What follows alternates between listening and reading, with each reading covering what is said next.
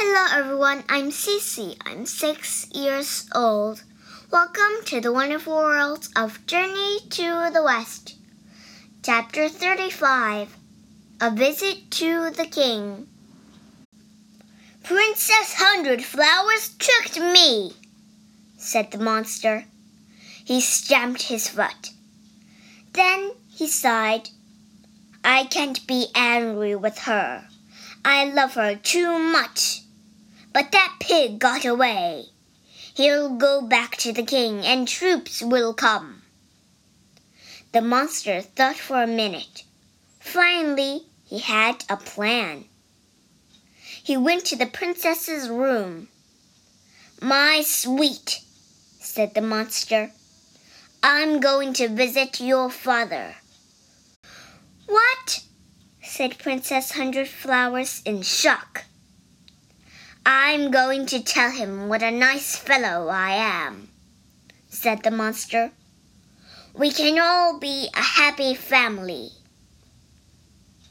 Before the princess could say another word, the monster left the room.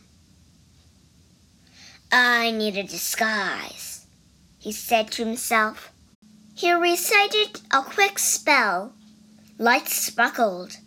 Now the monster looked like a handsome young man. Ha ha! He laughed. Bajie ran back to the precious image kingdom. He told the king that he and Wu Jing couldn't save Princess Hundred Flowers. The pig hung his head. As I ran away, Wu Jing was captured. We must save my daughter, said the king. He turned to his general. Gather the troops. A messenger ran into the court. Your Majesty, your son in law is here to see you, said the messenger. The king was confused. I don't have a son in law. A handsome young man walked into the hall. Hello, father. I'm sorry I hadn't visited you until now. Who are you? asked the king. I married Princess Hundred Flowers thirteen years ago, said the young man. I found her in a forest just as just as a tiger was about to attack her. I saved her life and chased away the tiger. The king relaxed a little. That was very brave. Yes, it was very brave, said the young man. However, that tiger was wanting revenge ever since. Some time ago, it became a spirit. Now it disguises itself as a monk. The young man narrowed his eyes at the giant monk and pointed. That monk. What? cried the giant monk. The king frowned. I don't believe you. I'll prove it, said the young man. He pointed at the giant monk again and recited a spell. Lights sparkled. Everybody gasped. Now, now a tiger sat in the monk's spot. Later in the stable, a boy was giving hay to the monk's horse. Did you heard about the monk?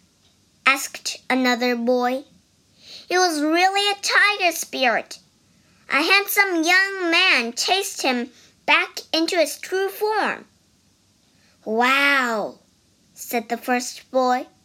Where's the tiger now? He's locked up in a cage, said the other boy. That night, Bajie was sitting alone outside when he heard a voice. Psst, said the voice. Bajie. Bajie looked around. Who's calling me? He saw the horse peeking from behind a wall. You're talking, cried Bajie. Shh, said the horse.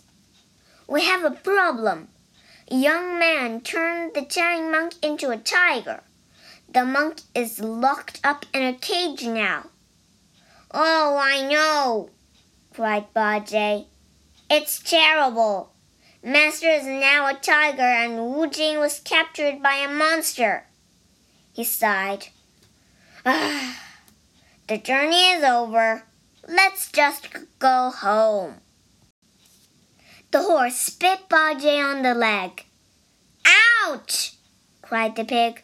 Why did you do that? We're not going home, said the horse. The young man is probably just the monster in disguise. We need to defeat him. We need to defeat him and save our companions. But how? asked Bajie. The horse thought for a minute. You must find Wukong. He can help us. Bajie shook his head. He won't help us. 在故事里，我们学两个单词。